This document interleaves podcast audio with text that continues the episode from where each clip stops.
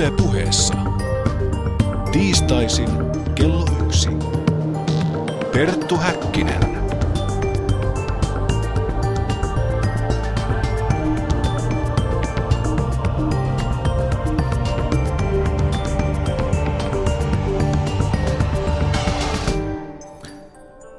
Voitokasta päivää. Minä olen Perttu Häkkinen. Nykyihmistä eivät näytä apokalyptiset, raskassoutuiset mielenmaisemat hirvittävän paljon kiinnostavan. Nykykulttuurissa minkälainen puhe heinäsirkoista ja kulkutaudeista ei tule kysymykseenkään. Aina näin ei kuitenkaan ole ollut. Jos katsomme maamme historiaa vaikka takaisin 60-luvulle, niin Silloin kohistiin niin kutsutusta Oulun profetiasta, josta tänään kanssani keskustelemassa on kirkkohistorian dosentti Ville Jalovaara. Tietokirjailija dosentti Jussi Viitala puolestaan antaa Panu Hietanevalle luonnontieteellis-rationalistisen veikkauksensa siitä, millainen loppu meitä todennäköisesti odottaa.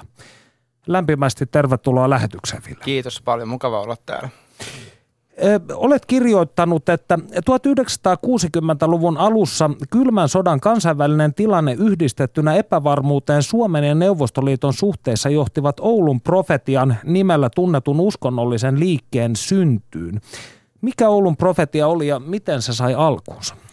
No se oli semmoinen 60-luvun tosiaan alussa äh, alkanut Oulusta liikehdintä, missä tuota oli tämmöinen Heinosten perhe ja – ja siellä sitten niin kuin sisarukset Aune ja Laila Heinonen sitten koki saavansa tämmöistä Jumalalta tämmöistä ilmoitusta, että ne että jos eivät Suomen kansa, jos ei tule tiettyä määrää niin kuin rukoilijoita, niin silloin, silloin meidän, meidän maamme tuhoutuu, että neuvosto tulee tänne ja, tänne ja miehittää sen. Ja sitten se vähitellen muuttui semmoiseksi suljetuksi lahkoksi, mikä 60-luvun lopulla sen niin kuin toiminnan jäljet aika lailla sinne loppuun, että ilmeisesti on toiminut pidempääkin, mutta mä en ihan tarkkaa siitä kyllä tiedä, kun en ole aihetta tutkinut. Millaisia ihmisiä profeettasiskokset Laila ja Aune Heinonen olivat taustaltaan? No tuota, ää, äh, Aune, Aune Heinonen oli tuota opettaja, opettajana Oulussa ja Laila Heinonen oli lääninhaituksen kansistina Oulussa – ja, ja he olivat sitten pidemmän aikaa ilmeisesti lukenut vähän tämmöistä niin kuin, tämmöiseen aiheeseen liittyvää kirjallisuutta Suomesta ja ulkomailta ja sitten, sitten myöskin tämän, tämän niin kuin perheen, niin kuin, tai asuvat tietysti pois kotoa, ja, mutta heidän iäkkäät vanhemmat sitten oli siinä mukana ja, ja, ja se levisi sitten semmoiseksi aika isoksi liikehdinnäksi siinä vaiheessa, kun oli tämä noottikriisi aika. Eli heillä oli vahva herätyskristillinen tausta. No se on mun tutkimusten mukaan, mukaan kyllä näyttää, näyttää siltä, että tosiaan mun nyt on tässä kymmenen vuotta kulunut väitöskirjasta, niin että 2007 helmikuussa siinä käytiin tätä ulkopuolista kriisiä aikaa, aikaa läpi niin kuin yleisemminkin Suomessa ja se oli niin kuin yksi tämmöinen asia, mikä liittyy sitten siihen. No käsittääkseni Laila Heinosen eräs esikuvista oli Horro Saarna ja Helena Konttinen, niin oliko tällaista, voisiko sanoa hengenhistoriallista tai aatehistoriallista mm, virtausta havaittavissa, että oliko, hän hyvin, oliko Laila Heinonen hyvin paljon saman, samankaltainen kuin nämä esikuvansa? Kyllä siinä ehkä jotain samaa piirteitä oli. Mä en, mä en taas sitä konttista ole niin paljon tutkinut muuta kuin, että on tullut tämän niin kuin yhtymäkohdan ja sitten oli tuolla Viipurissa oli ennen talvisotaa muistaakseni semmoinen mies kuin Mikko Reponen, joka siellä sitten siellä tuota, tuomiokirkossa julisti vähän ennen sen sodan alkamista, että tämä tulee niin kuin tuhoutumaan koko paikka ja että tämä Neuvostoliitto tulee. Ja sitten kun talvisodan aikana siihen osui pommi siihen kirkkoon, niin aika moni muisti tämän Reposen ennustuksen siinä vaiheessa ja ajatteli, että se ei ollutkaan sitten ihan pihalla se ennustaja. No, jos mietitään reposta tai sitten vaikkapa heinoslaisia tai åkerblumilaisia, niin onko tällainen liikehdintä, siis lähtö, lähtökohdiltaan tietysti kristinuskohan on lopun ajallinen uskonto, mutta onko tällainen moderni apokalypti, apokalyptisuus niin ollut jotenkin tunnusomaista suomalaiselle herätysliikkeelle? Kyllä se ei, ei ole ollut hirveän tunnusto omaksi, omasta, vaan pikemminkin on ollut näitä tämmöisiä pienempiä liikkeitä. Toki monet näistä nykyisistäkin, mitkä toimii edelleen, herätysliikkeet, estadiolaisuus ja, ja vastaava, niin on ollut alkuvaiheessa hyvin erilaisia ilmiöitä. Että, ja, ja silloin 1800-luvulla, mutta tämmöinen niin kuin voimakas maailman lopulle ja ydinsodalla pelottelu, niin ei, ei se kyllä hirveän tunnustamasta ole suomalaiselle uskonnollisuudelle ollut missään vaiheessa. Puhumme siis erikoistapauksista. No, Laila Heinosen ennustus julkaistiin kirjana nimeltä Oulun profetia, Suomi, sinun pelastuksesi on minun poikani veressä. Mikä oli Oulun profetian keskeinen opillinen ydin tämän esirukoilijan joukon, haalimisen ohessa? Keskeinen ydin oli tosiaan se, että välillä vähän muuttui, muuttui se ilmoitus, oli tämä kirja, sitten ne siellä Oulussa siellä se perhe ja sitten siinä tosiaan siihen vähitellen tuli lisää porukkaa. Se 60 vuoden syksyllä se niin varsinaisesti kokivat, että nyt tämä minähän ihan tutkijana tätä asiaa vaan tarkastelen, niin tota, se alkoi se kokevat, että se tuli semmoinen tunne, että nyt alkaa tulemaan tämmöisiä sanomia. Ja sitten ne kirjoittivat ylös sitä ja sitten niitä, niitä kopioitiin sitten jollain monistuskoneella leviteltiin ja, ja ympäri maata. Ja sitten jossain vaiheessa myös vähän media kiinnostui siitä asiasta ja mikä se ydin oli sitten, niin silloin oli semmoinen, että onko se aluksi, että pitää 800 000 niin kuin tämmöistä rukoilijaa löytää, joka tekee parannusta tai sitten – etsikkoa aikana ja jos ei sitä porukkaa määrää löydy, niin sitten, olisiko se ollut aluksi ollut lokakuussa 61, jolloin piti sitten tulla sieltä tämä kurittaja itärajasta rajan yli ja sitten kun se aika meni ja ei, ei tota, tullut mitään, niin sitten annettiin vähän vielä lisää aikaa ja, tai, tai lainausmerkeissä Jumala, joka sitä nyt sitten välitti sitä viestiä, niin teki näin. Ja sitten siinä tosiaan niin erikoisesti sattui, että tämä noottikriisi alkoi ja, ja aika moni semmoinenkin, joka oli pitänyt sitä ihan höpötyksenä, niin kirkonmies sitten yllättäen lähti niin kuin siihen ajattelemaan, että jospa tämä nainen sitten kuitenkin ennusti, ennusti oikein. No kuinka tämä noottikriisin tulo vaikutti sitten Oulun profetian äm, suosittuuteen Suomessa? niin not, suosioon. Stotgrista sanoisin muutaman sanan ensin varmaan.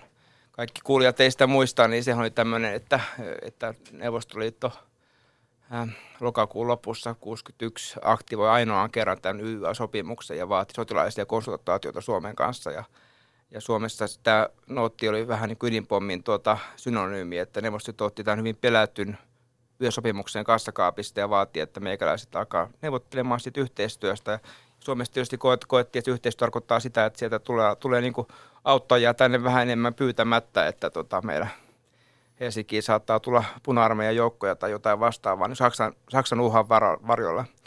Kekkonen ja muut tietysti tätä asiaa hyvin paljon pelkäsi ja se liittyy tähän Suomen presidentin vaaliin, että mutta suoma, suomalaisten selkäytimme jotenkin meni tämä tämmöinen, tämä Neuvostoliiton sodasta oli vasta parikymmentä vuotta siinä vaiheessa ja, ja, ja palkkalapautuksesta muutama vuosi, että tota, kyllä se jollain tavalla aktivoi sen niin kuin selkäytimessä olevan Neuvostoliiton pelon monissa kirkkoa lähellä olevissa tahoissa. Niin sinä minulle tuossa aiemmin lämpiön puolella mainitsit, että muun muassa osa vanhoista IKL-miehistä ryhtyi kannattamaan Oulun profetiaa. Joo, oli tämmöisiä pap, pappi taustaltaan. Ensio Pori oli esimerkiksi yksi Sallasta kappalainen, joka, joka niin kuin todellakin hurahti siihen ja lähti sitten innokkaasti koki olemansa tämän profetian jokinlainen esitaistelija ja hän sitten monisti niitä.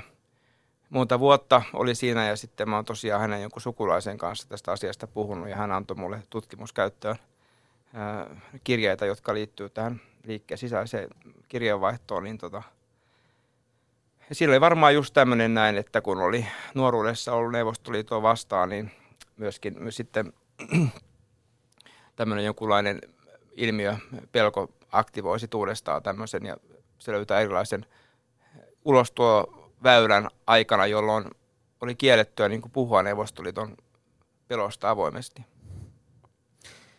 No sinä kun olet käynyt tätä kirjeenvaihtoa läpi, kirjeitä, joita ihmiset ovat lähettäneet muun muassa Laila Heinoselle, niin minkä tyylisiä teemoja niissä käsiteltiin? Mitä ihmiset halusivat kysyä Heinoselta?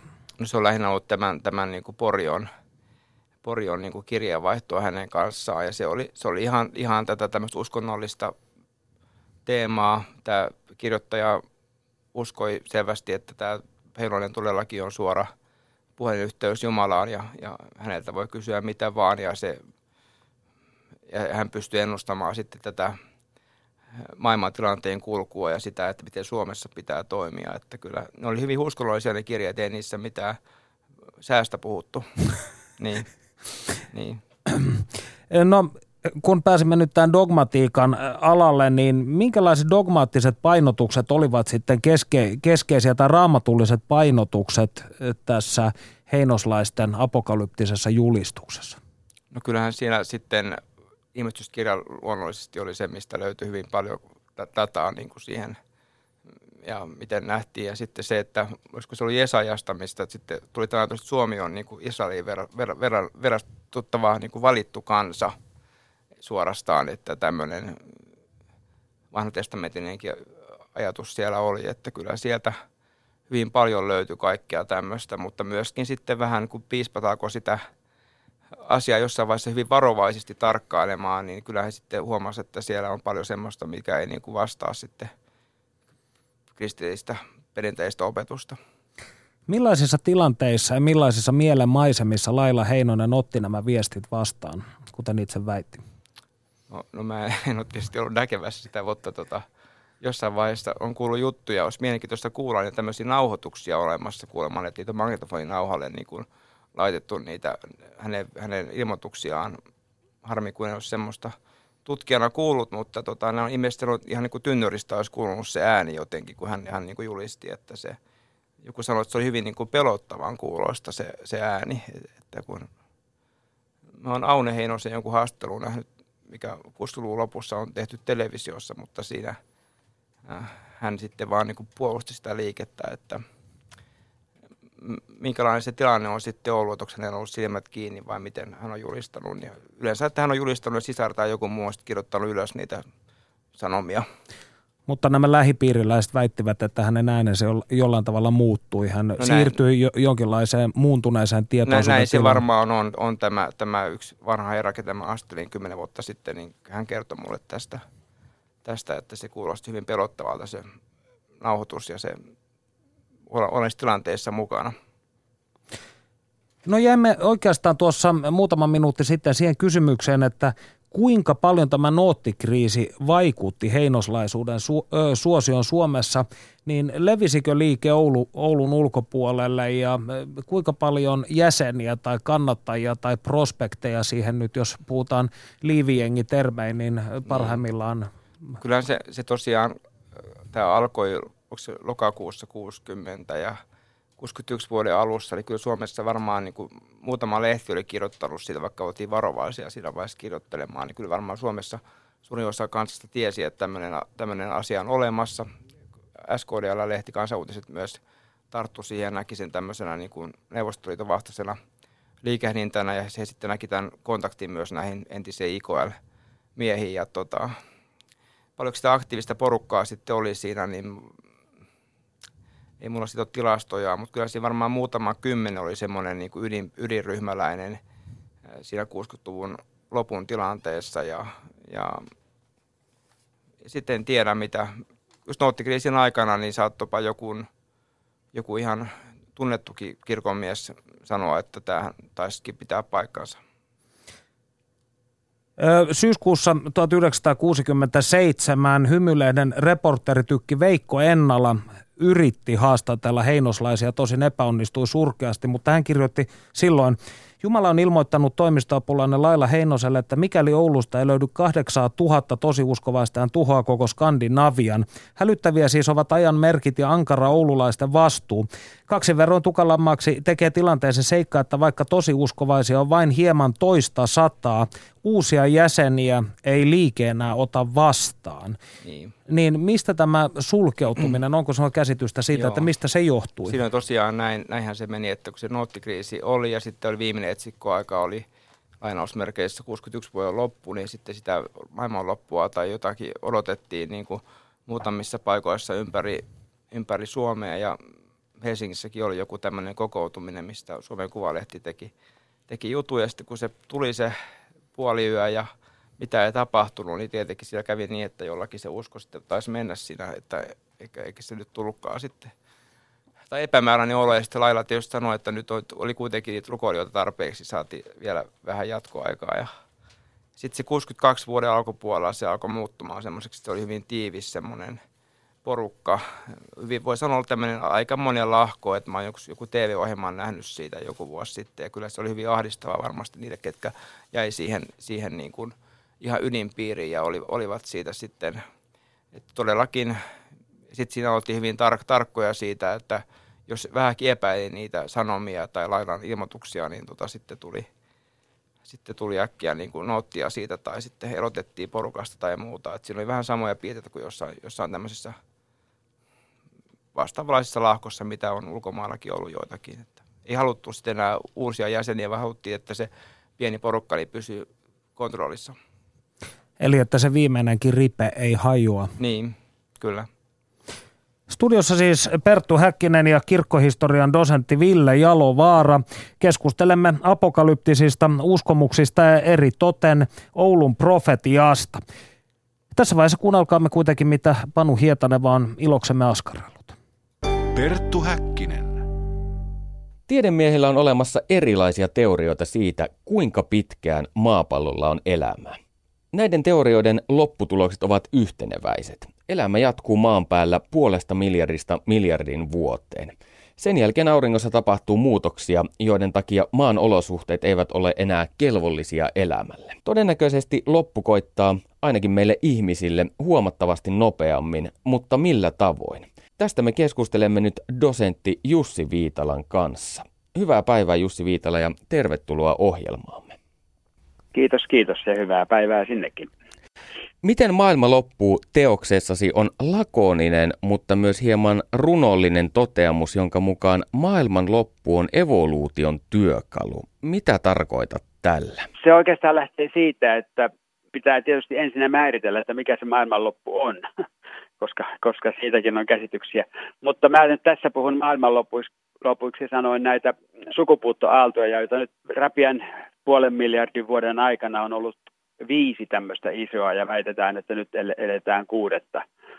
Ja nämä suuret sukupuuttoaallot, joita tässä nyt on sitten sanonut maailmanlopuiksi, niin nehän on aina hävittäneet sen hetkiset valtalajit ja antaneet tilaa uusille lajeille kehittyä.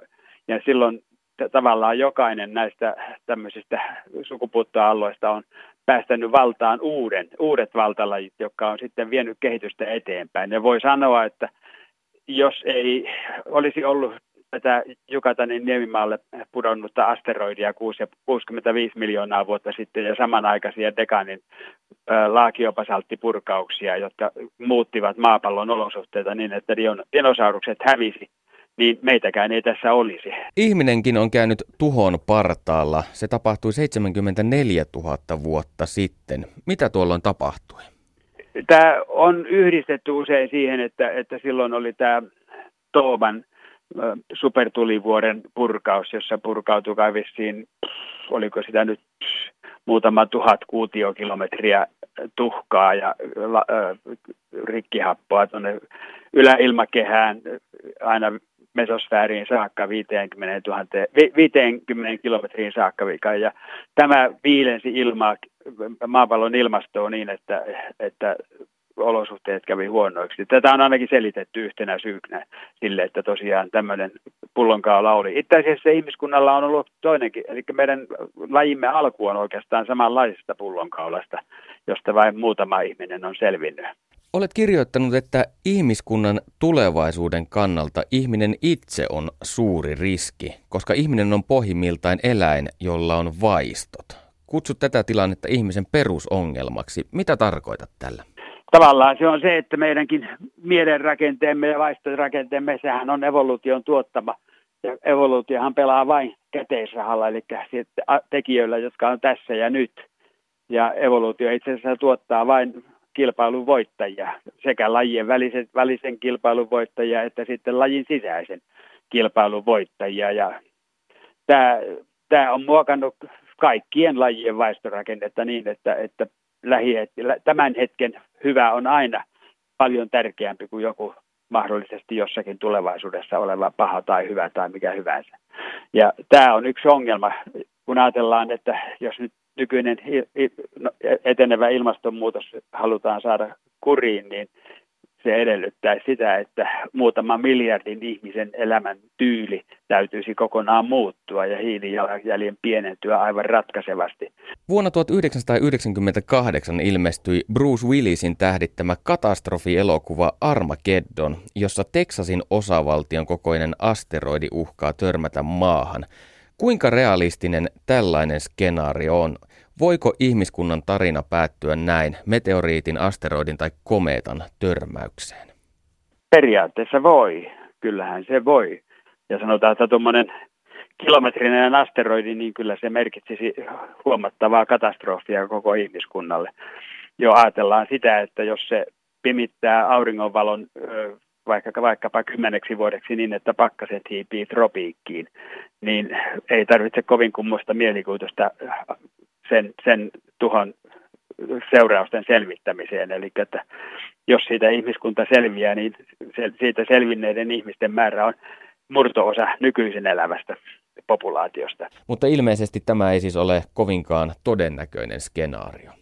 Se on todennäköinen sikäli, että joskus se tulee, mutta koska, niin se on sitten eri asia. Ja tällä hetkellähän nämä asteroidit ovat hyvin tarkassa seurannassa, koska on huomattu, havahduttu siihen uhkaan. Ja sanotaan, että tällä hetkellä ei ole näköpiirissä sellaista törmäystä, joka voisi olla tällainen, tällainen uhkatekijä. Sanotaan, että esimerkiksi tämän kuun lopulla maapallon lähiohittaa tämmöinen toista kilometrinen asteroidi, mutta se menee tuolta kuuradan ulkopuolelta, eikä näin maapallolta katsottuna ei ihan läheltä, mutta jos katsotaan asiaa avaruuden mittakaavassa, niin sehän on, sehän on aivan suoraan hipaisu, jos se tulee niin lähelle. Entäpä sitten luonnon mullistukset, kuten maanjäristykset ja tsunamit? Nehän aiheuttavat usein suurta paikallista tuhoa, mutta Ky- olisiko niistä uhkaamaan koko ihmiskuntaa? No en näkisi sellaista mahdollisuutta. Kyllä tuo, mikä silloin Tapanin päivänä 2004 oli, niin kyllä se on varmasti sitä niin kuin suurinta mahdollista tuhoiluokkaa se on joka tapauksessa paikallista, paikallista tuhoa, vaikka sitten ulottuisi laajemmallekin alueelle, niin kuin nyt tuo Tapanin päivät tsunami silloin aikoinaan. Että ei, en, en usko, että siitä varsinaisesti maailmanlopuksi on. Yksi katastrofielokuvien kestoaihe on supervirus, joka uhkaa pyyhkäistä mm. ihmiskunnan pois maan päältä. Kun tarkkailee historiaa, niin tämä vaihtoehto kuulostaa pelottavan todentuntuiselta. Kuolihan mustaan surmaan 1300-luvulla jopa kolmasosa Euroopan asukkaista. Vieläkö rutto uhkaa meitä tai jotkin muut supervirukset? Kyllähän näitä tietysti on. Sanotaan, että ja tavallaan tämmöinen uhka on olemassa. Mutta että onko sitten tällaisesta superviruksesta maailmanlopun aiheeksi, niin se on sitten tietysti toinen, toinen asia. Ajatellaan nyt vaikka juuri tätä rutto, ruttota epidemiaa, joka oli kai maailmanhistorian pahin yksittäinen tämmöinen superorganismi. Ei se merkinnyt silloin ainakaan maailmanloppua. Ja sanotaan näin, että kun mitä myöhempi ruttoalta tuli, niin sen vähemmän se aiheutti kuolemantapauksia, eli ihmiskunnan vastuuskyky kehittyi. Ja tämähän on taudin, ja, taudin kantajan ja sitten sen taudin aiheuttajan välinen evoluutio johtaa aina siihen, että, että taudin aiheuttaja virulenssi, eli tämä taudin voimakkuus vähenee, ja sitten toisaalta taudin kärsijän vastustuskyky, lajin vastustuskyky paranee. Suuria mullistuksia tällainen supervirus voisi toki varmasti aiheuttaa. Niin kuin ajatellaan, että tätä rutto, rutto, ruton tämmöistä henkistä perintöä me vieläkin kannamme tämmöisessä kollektiivisessa muistissamme. Sillä lailla siis tämmöinen supervirus voi olla todellinen onnettomuus, mutta onko se sitten maailmanlopu, maailmanlopuksi riittävä, niin sitä jaksan epäillä. Entäpä sitten antibiooteille vastustuskykyiset bakteerit, joista on viime vuosina keskusteltu entistä enemmän. Uhkoavatko ne ihmiskuntaa? Niihin pätee oikeastaan pitkälle sama asia, että, että ne voivat olla paikallisesti, tai, ja, ja sanotaan näin, suuri onnettomuus ne voivat olla. ja tälläkin hetkellä hän tuberkuloosi ja malaria ovat kai ne pahimmat tappajat maailmassa. Ja, ja tuberkuloosi tosiaankin on kehittänyt näitä antibioottiresistenttejä kantoja, joihin ei oikeastaan enää mikään, mikään antibiootti tehoa. Mutta niitä vastaan voidaan toki taistella muullakin tavalla. Muistelen aikoinaan itse, että minut rokotettiin tuberkuloosia vastaan ja sehän on pelastanut huomattavan suuren määrän ihmisiä sairastumasta. Ja luulisin, että, että tähän pätee sama, että tämmöinen anti, täysin resistentti bakteeri voi olla suuri onnettomuus, mutta ei varmaankaan maailmanlopun aihe. Perttu Häkkinen. Ilmastonmuutos lienee ihmiskunnan kohtalon kysymyksistä suurin, ja ikävä kyllä se on monessa suhteessa itseään ruokkiva kierre. Millä tavoin? Suurin syy tähän, että se voi ruokkia itseään, on se, että meillä on sekä merissä että sitten tuolla äh, Siberian soiden ikirouda ja Pohjois-Amerikan ikiroutaan on sitoutunut huomattava määrä meta, metaania, metaaniklatraatteja, eli näitä metaanihydraatteja, jotka voivat vapautua, kun, kun lämpötila nousee. Ja tuo metaani on siis siitä hankala kaasu, että se on monta kymmentä kertaa voimakkaampi kasvihuonekaasu kuin hiilidioksidi. Mutta että ainoa hyvä puoli siinä on se, että se säilyy ilmakehässä keskimäärin noin 12 vuotta, eli se hajoaa. Ja sitten toinen seikka, joka, joka on ilmeisesti suojannut ilmakehää, on se, että merissä elää metania syöviä bakteereita, jotka, jotka sitten huomattavasti vähentää sitä ilmakehään pääsevää metaani, metaania meristä. Ja muistan lukeneeni, että suuri lämpeneminen paleoseenikauden lopulla, eli muutama kymmenen miljoonaa vuotta sitten, että siihen olisi, tai on löydetty merkkejä, jotka viittaavat siihen, että siihenkin olisi sisä liittynyt tämmöinen metaaniklatraattien vapautumista. Eli jos se on tapahtunut joskus aikaisemmin, niin periaatteessa kyllä kai semmoista voi tapahtua myöhemminkin. Ja tämä on tietysti yksi suuri uhkakuva siinä, että tämä lämpeneminen alkaa ruokkia itseään. Et tällä hetkellä tavallaan tämä hiilidioksidipitoisuuden kasvu on toisaalta ruokkinut kasvien yhteyttämistä niin, että kasvit yhteyttää entistä enemmän ja tehokkaammin, ja se on hillinnyt tätä kasvihuonekaasun, kasvihuoneilmiön etenemistä. Mutta toisaalta merissähän on se suuri riski, että kun tuo hiilidioksidipitoisuus lisääntyy ilmakehässä, niin sitä osa ilma imeytyy veteen, ja vedessä se muodostaa hiilihappoa, eli se happamoittaa merivesiä, ja, ja tämä merivesien lämpeneminen ja happamoituminen toi puolestaan niin sitten haittaa monella lailla, lailla merieliöiden elämää, muun muassa plankton. Olen lukenut jonkun tutkimuksen, jossa väitettiin, että 50-luvulta lähtien niin meri, meressä elävien levien yhteyttäminen, siis näiden mikrolevien yhteyttäminen olisi vähentynyt jo 40 prosenttia. Ja kun kuitenkin ajatellaan, että puolet ilmakehään syntyvästä hapesta syntyy nimenomaan merissä – niin, niin tämä on ollut aika hälyttävä uutinen. Ympäristöfilosofi Pentti Linkola on jo vuosikymmenien ajan kirjoittanut siitä, että ihmisiä on liikaa, eivätkä maapallon resurssit riitä ruokkimaan meitä kaikkia. Miten on? Riittääkö ruoka?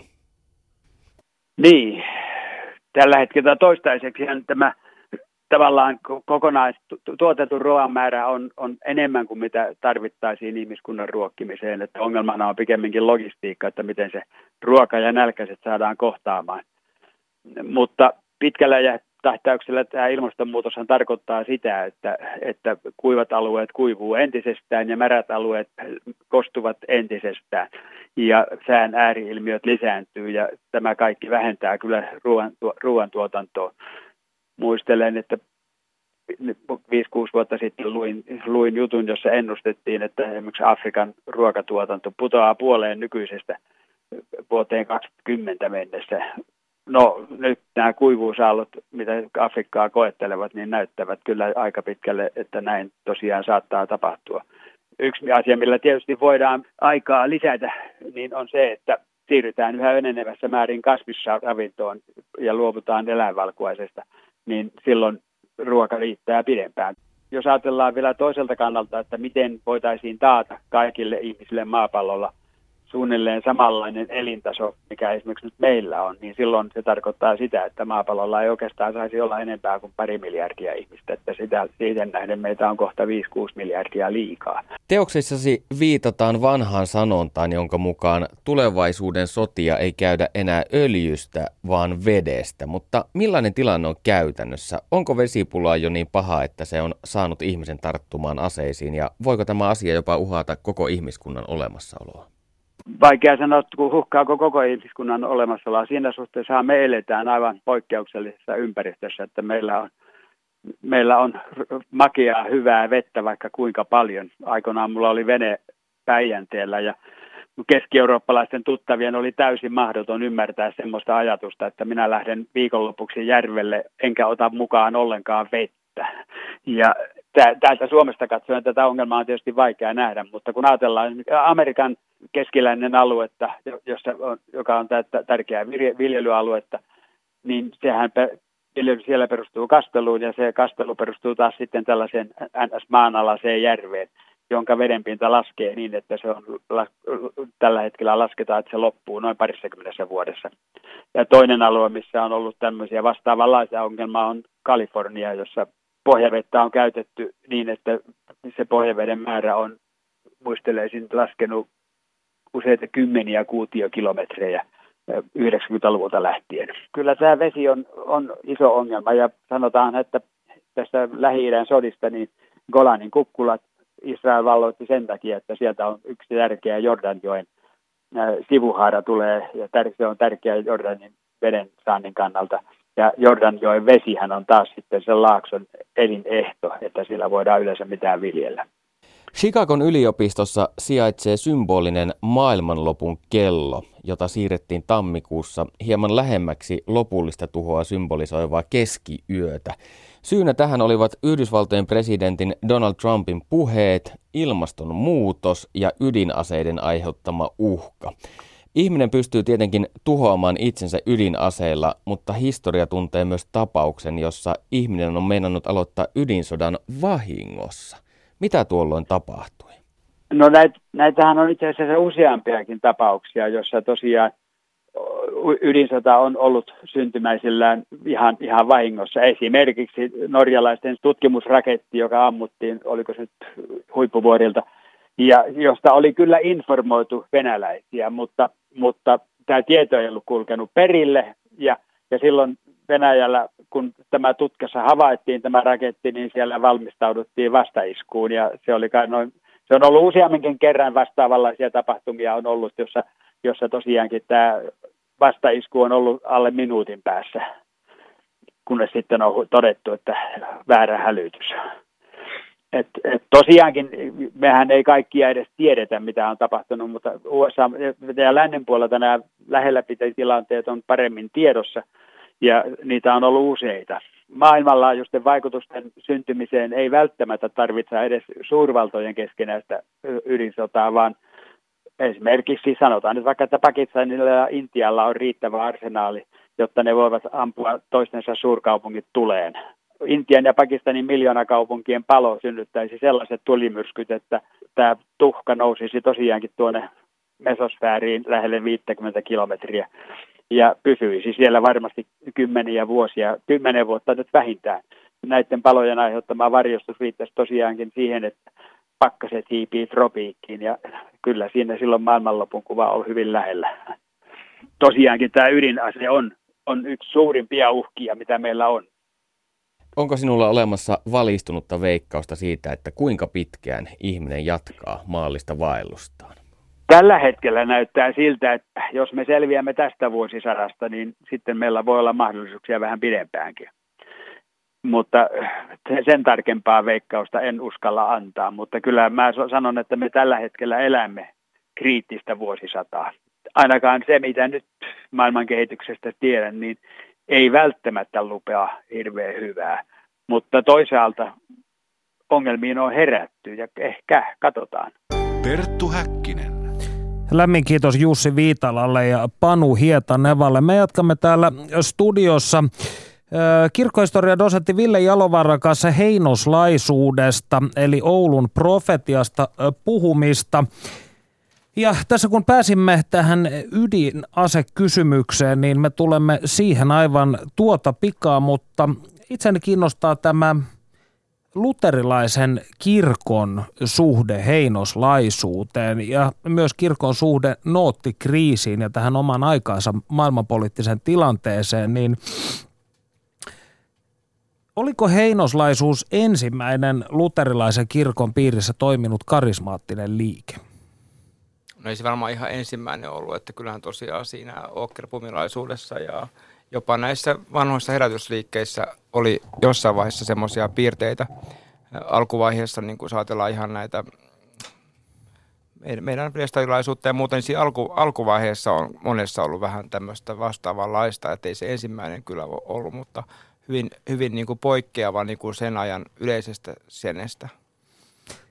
Mikä sitten oli kirkon ja heinoslaisuuden suhde ja miten se muuttui 60-luvun aikana tarkkaan ottaen? No ensin, ensin kirkon johto oli semmoinen, että kun tämä alkoi tämä juttu, niin hirveän pitkään hiljaa siitä ja sitten sen profetian kannattajat oli kauhean, että nyt kirkko ei halua kuulla tätä sanomaa ja mitä, se ottaa mitään kantaa ja sitten, sitten nämä kirkon niin tämmöiset vähän enemmän, enemmän älyköt Mikko Juva ja muut ihmettiin, että miksi ei tule mitään kannanottoa piispoota. Niin Osmo Alaja, mikä oli Mikkelin piispa, aseveli pappi ja niin hän sitten 61 vuoden keväällä otti jossain miesten päivillä kantaa sitten tähän asiaan ja vähän varovasti arvosteli sitä siellä, siellä puheessa ja sitten selvisi kotimaalehen kautta sitten laajempaan tota, tietoisuuteen tämä, tämä tota, piispan kannanotto. Ja aika, aika varovaisia ne oli ja sitten nämä profetia-ihmiset koitti käydä arkkipiispaan ja muiden niin kuin puheilla ja viemässä tätä sanomaa ja vaatimassa sitä, että, sitä, että, että kirkko niin kuin myöntäisi, että tämä on oikea. Oli hyvin varovaisia ja noottikriisin aikanakin sitten Oulun piispa Heliövaara, niin sekään ei ottanut siihen oikein kantaa. Että, että sitten Mikko Juva, joka oli siinä vaiheessa Helsingin yliopiston, onko se professori tai yksi yleishistorian professori siinä vaiheessa, nyt en ihan muista mikä hänen titteli oli, mutta hän, hän sitten kotimaan-lehteen kirjoitti semmoisen kirjoituksen, missä hän sitten niin niittasi tämän, että on ihan epäraamatullista ja vaarallista tämmöinen, ja sitten se nosti voimakkaan vastareaktioon. Eli kyllä kirkon johto oli aika varovainen niin kuin suoraan sanomaan, että tällaista ei nyt haluta kuulla, tämä, että ne koitti niin vaieta sen kuoliaaksi. Minkä takia? Osaatko esittää mitä arvailuja motiiveista?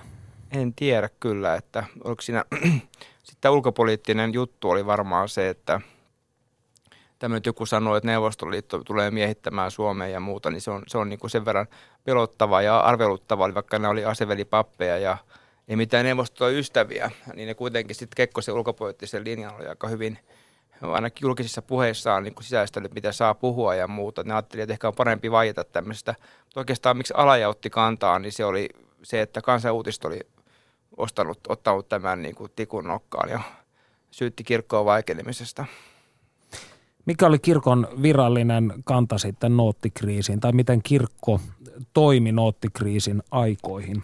No siitä voisi varmaan luennoida tässä pari tuntiakin, mutta jos koittaa niin kuin tiivistää sitä. Kaksi minuuttia. Kaksi minuuttia, niin siellä oli tämmöinen tota, juttu, että toki ne säikähti hirveästi sitä. Silloin oli tämä presidentin vaali ja piispojen kirjasta käy ilmi, että ne olisi halusi Kekkosen vaihtoa Olavi Hongan tilalle. Ne piti Kekkosta moraalittomana ja tämmöisenä nais, naisiin menevänä ja muuna. Ja sitten noottikriisi tuli ja sitten piispataan tuokin julkilausuma, mikä julkaistiin lehdissä ja radiossa ja muualla, missä ne sitten kehotti äh, maltillisuuteen hoitamaan presidentinvaali oikeassa hengessä, eli, eli lainausmerkeissä sen, että Olavi Hongan olisi parempi niin kuin lähteä takavasemmalle ja tota, Urho Kekkonen valitaan uudestaan. Ja Noottikriisi teki näistä Kekkosien varautet suhtautuneesta piispoista kyllä monesti hänen, hänen ihailijoita, että sen jälkeen tuli semmoisia kirjeitä hänelle, missä niin kuin epäsuorasti sanottiin, että Jumala niin suurin piirtein on valinnut Kekkosen meille presidentiksi muutamalta piispaalta. Eli kyllä se niin kuin todella oli veden jakaja suorastaan siinä suhtautumisessa. Ja tässä vaiheessa pitää muistuttaa, että mitä ikinä aiheesta haluattekaan kysyä tai kommentoida, voitte tehdä sen huutolaatikossa osoitteessa www.yle.fi kautta puhe. Ja sieltä onkin tullut meille muutamia hyviä kysymyksiä noussut kansan parista. Ja yksi tällainen, joka itseäni kiinnostaa, niin keräsivätkö heinoslaiset rahaa? No mä en ole tästä asiasta, mä en tästä, toi hyvä kysymys. Mä en ihan tiedä, millainen siinä lahkovaiheessa sitten oikeastaan eli, että sitä voisi, jos elämässä olisi vielä ylimääräistä aikaa, niin voisi joskus tutkia sitä asiaa enemmänkin. Että, mutta tämä ei ole mun mielestä semmoinen asia, mikä nousee vahvasti esille. He koitti jatkaa mun mielestä niissä no-, normaalissa työpaikoissa siellä äänihaituksessa ja, ja koulussa opettelemaan mahdollisimman pitkään. Siellä sitten sattui jotain erikoisia tilanteitakin, kun ne kesken tuntia piti lähteä sitten rukoilemaan tai jotain tämmöistä. Että tuli sanomista. Olet kirjoittanut, siteraan suoraan, tyypillisesti vastaaville uskonnollisille herätysilmiöille Oulun profetian vanavedessä levisi vuoden 61 alkupuolella eräänlainen ekstaasin aalto niin. Suomen uskonnolliseen elämään. Mitä, no. mitä tarkoittaa no, siinä tällä ilmiöllä? Siinä oli sen aikainen tuomiorovasti Oulusta, ei kun Turusta Olavi Kares, niin se jossain kirjeessä huomasi tämän, tämmöisen havainnon, että vähän yksi ja toinen alkoi kuvittelemaan siinä vaiheessa, että on tämmöinen – julistaja ja hurmos, hurmosmiehiä, niitä tuli, tuli vähän joka paikassa hetkellisesti. Et kyllä, niin, kyllä siinä oli semmoinen, ja tietysti se pelottava aika. 61 oli hyvin pelottava vuosi. Siinä oli Berliinin kriisi ja ydinaseet oli asemissa ja suurvaltojen välit olivat tiukalla ja Berliinissä oli ihan lähellä se, että suurvaltojen panssarivaunut tuijotti jo toisiaan, että jos joku olisi vahingossa pannut nappulaan, niin Granu olisi lentänyt eteenpäin ja mitä sitten olisi tapahtunut. Eli se oli hyvin pelottava aika. No mehän elämme jälleen taas hyvin pelottavaa aikaa. Maailmanpoliittinen tilanne on todella tulehtunut. Niin. Niin näkisitkö, että tällainen uusi profetoimisen ja uskonnollisen ekstaasin aalto voisi lyödä, jos ei nyt Suomessa, niin jossain toisessa maassa näin voimallisesti? En osaa kyllä sanoa, tämä yleinen tilanne on tietysti muuttunut hyvin paljon maallistuneemmaksi, mutta jos meillä olisi sitten oikeasti tämmöinen tilanne, sotaa lähestyvä tilanne tai joku tämmöinen valtava niin kuin kriisi maailmassa, mikä koskettaisi Suomea, niin mä en tiedä. Talvisodan aikanahan meillä on tämmöinen valtava uskonnollisuuden piikki Suomessa, että yhtäkkiä kaikki työväestöön kuuluvat ihmiset on, on niin kuin kirkoissa ja sotilaspappien puheilla, että en tiedä, mitä tapahtuisi. Vaikea sanoa, miten tämä yleinen maallistuminen on vaikuttanut siihen, että voiko tämmöisiä, varmaan pienemmässä mittakaavassa voi tapahtua näitä asioita kyllä. No miten sinä näet, olisiko heinoslaisuuden kaltainen liike voinut syntyä ja muuttua näin voimakkaaksi, jos ei olisi eletty sitä maailmanpoliittista tilannetta, jota silloin elettiin? No kyllä, se, kyllä siinä on hirveän paljon yhtymäkohtia siihen ja nämä, nämä ihmiset, ketä siinä lähtee siihen mukaan, niin niillä on joku, joku joku yhtymäkohta semmoisen kommunismin pelkoon ja tämmöiseen sieltä, sieltä heidän historiastaan löytyy semmoisia juttuja, mitkä voi selittää sitä, että miksi juuri he tähän lähtivät mukaan. Että kyllä se oli hyvä, hyvä yhtymäkohta siihen tilanteeseen. No kun aiemmin kysyit tuosta Evlut-kirkon suhtautumisesta heinoslaisuuteen, niin millainen oli suomalaisen kirkkokansan suhde. Siis ihan tavallisten kirkossa, tietysti he eivät ole mitään homogeenista massaa, vaan tarkoitan, mutta onko siitä mitään tietoa, että miten, miten ulkopuolelta niin sanotusti, mutta kristimaailman sisältä suhtauduttiin tähän liikkeeseen? Niin, en tiedä, siitä ei tosiaan ole mitään mielipidetiedustelua, mutta kyllä semmoisia just ja noottikriisin vakavimpina viikkoina on, semmoisia kansanuutista näitä seurasi, niin siinä on joku, joku uskonnon opettajakin oli jossain helsinkiläisellä tunnilla niin kuin levittänyt niitä lappusia sinne luokkaan ja muuta. Että siellä oli kyllä tämmöisiä, niin kuin, tämmöisiä tietynlaisia niin kuin, hetkiä siinä on ollut, että tuota, et mä luulen, että aika moni on voinut mielessään, joka muuten suhtautuu niin kuin kriittisesti, niin siinä vaiheessa, kun tämä nootti oli pöydällä ja Kekkonen lähti sinne Novosibirskiin, niin, niin on voinut miettiä sitä asiaa, että jos, jospa sitten kuitenkin tässä olisi jotain totta. Että kyllä tämmöisiä, niin kuin, yksi pappi oli mennyt jossakin Saastamalassa vai mistä oli mennyt pihalle ja julistanut, että papisto on päättänyt pysyä paikallaan siellä kirkkoväellä, että nyt ei tällä kertaa lähdetä Ruotsiin niin kuin isovihan aikana. Että, että kyllä se pelko oli todellinen. Ja se näkyy myös näistä heinoslaisten omista muisteloista. Nimittäin uuden vuoden aattona 1962 heinoslaiset istuivat Oulussa kirkossa ja pohtivat, tuleeko maailmanloppu pakkahuoneen katua vai kirkkokatua pitkin. Niin. Eli tämä oli hyvin, voisiko sanoa, detaljipitoista vielä tämä tämä pelko tai apokalypsin odotus, niin millainen oli tämä tunnelma heinoslaisten parissa silloin, kun tämä ensimmäinen maailmanloppu ei tullutkaan? Niin siitä on vähän, vähän, että mitä se oli se loppu sitten, että siinä, siinä on niin paljon erilaisia käänteitä ja sitten aina kun niitä, niitä meni ohi niitä tuota, deadlineja, niin sitten aina keksittiin joku selitys.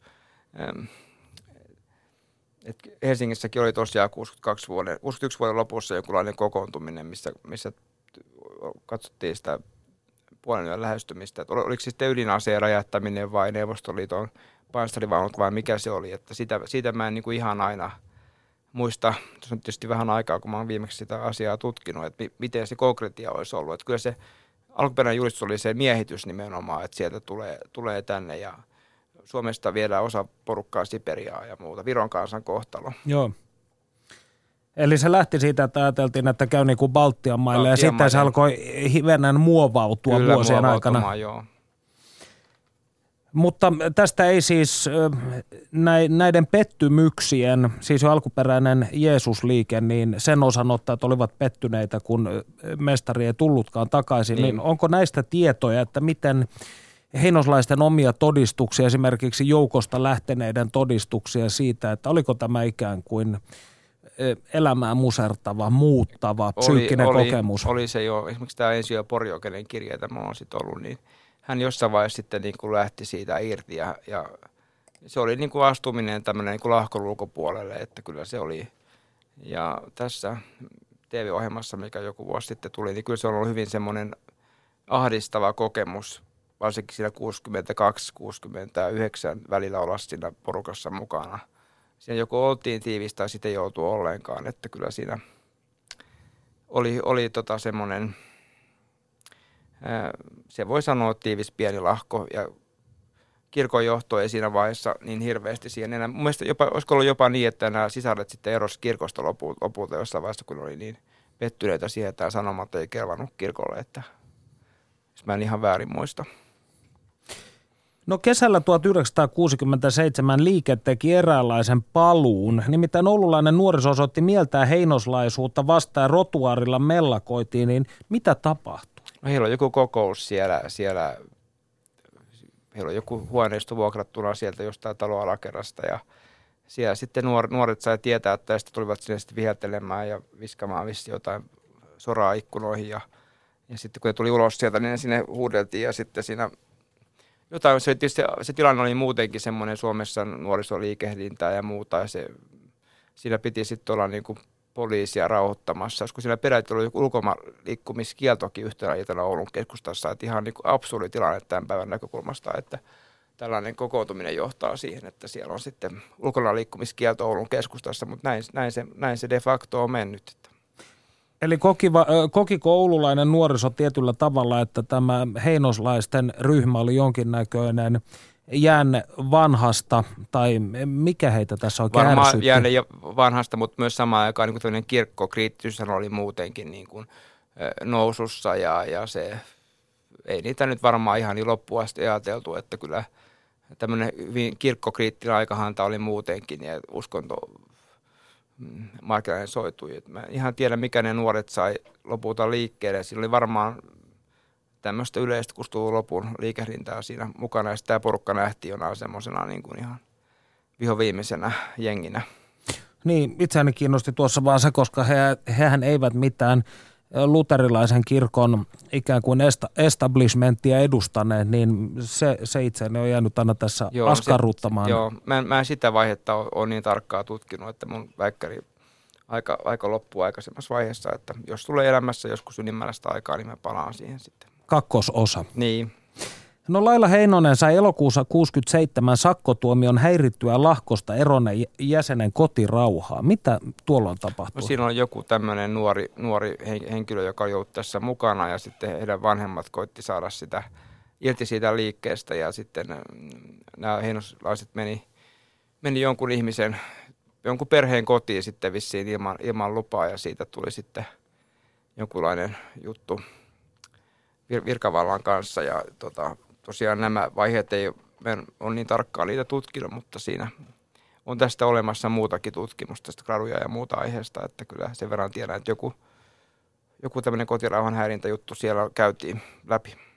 Mitä tiedät sitten heinoslaisuuden liikkeestä vuoden 1967 jälkeen? Mitä heille tapahtui? No sekin on semmoinen aihe, mikä vaatisi lisää tutkimusta, mutta kyllähän niin kuin he vetäytyy julkisuudesta, he koittaa sitä toimintaansa vähän selitellä, on mistä Yle Arkistossa taitaa netissä olla muutama tämmöinen dokumentti, mikä on silloin 67-8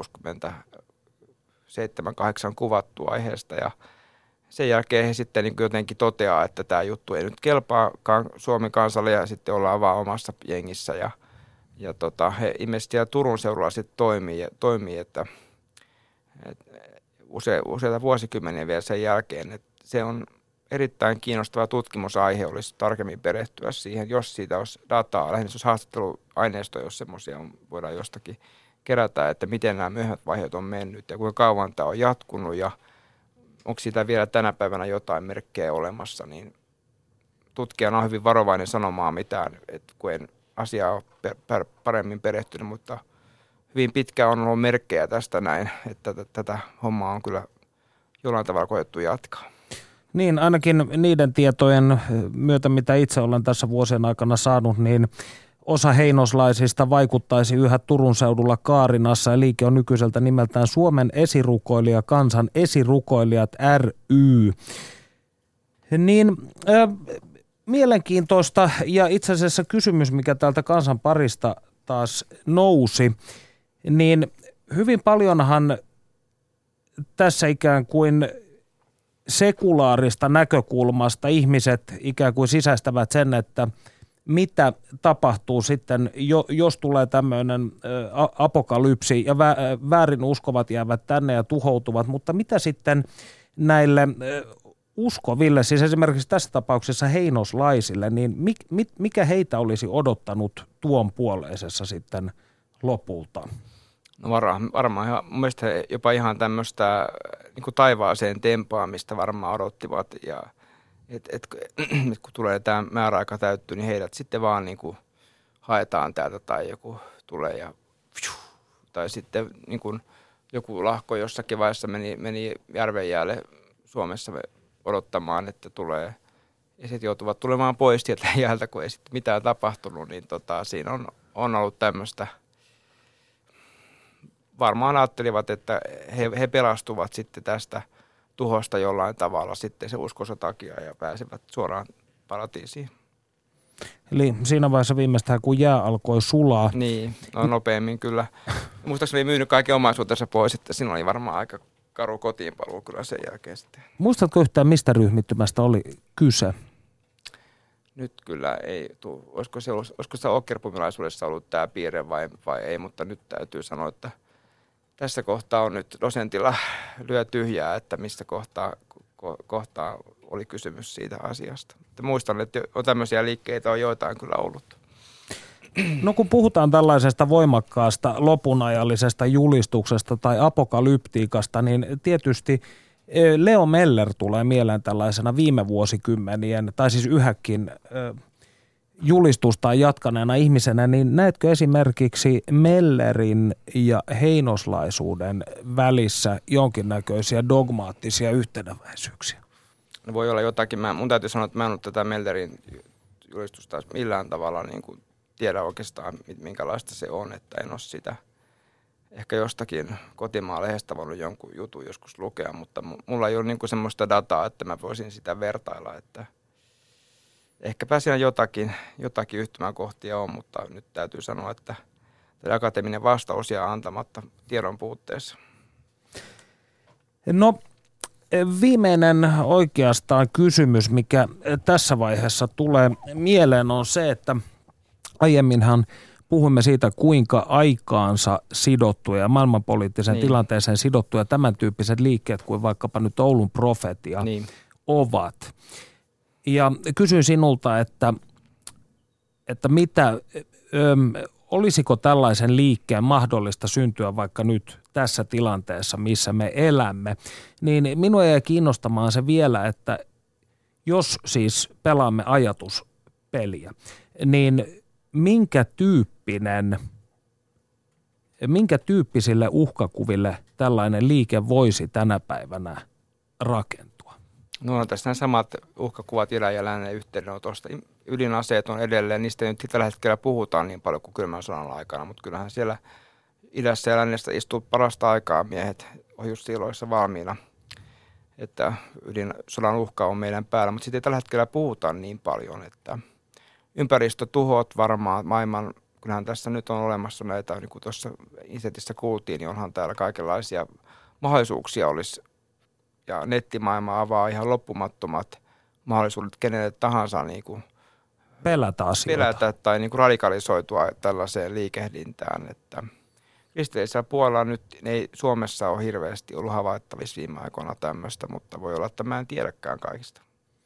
Eli voisiko tietyllä tavalla ajatella, että, että tällaiset uhkakuvat ja niihin liittyvät ongelmanratkaisut itsessään ovat jollain tavalla sekularisoituneet? No kyllä ne ovat, mutta tietysti jos tilanne muuttuu paljon vakavemmaksi, niin mä en mä tiedä sitten, että mihin ihmiset lopulta sitten turvaavat, että niissä maissa, missä on sotaa, nähdään hyvin paljon uskonnollisuuden ilmenymiä Ukrainassa. Viime kesänä kävin ja, ja olen tutustunut myös tilanteeseen tuolla Balkanilla tässä joku aika sitten, miten siellä oli sen sodan aikana. Ja sitten kun tulee tarpeeksi vaikeata, niin sitten kyllä ikonit ja muut haetaan kaapeista ja muuta. Ja, ja, ja kaikenlainen uskonnollisuus palaa kartalle, että mä en tiedä. Toivottavasti ei Suomessa tule ikinä semmoista vaihetta, että me oltaisiin niin ahdistetussa tilassa, että nähdään se, että mitä siellä meidän kansan niin kuin alitajunnassa kuitenkin sitten edelleen on jäljellä.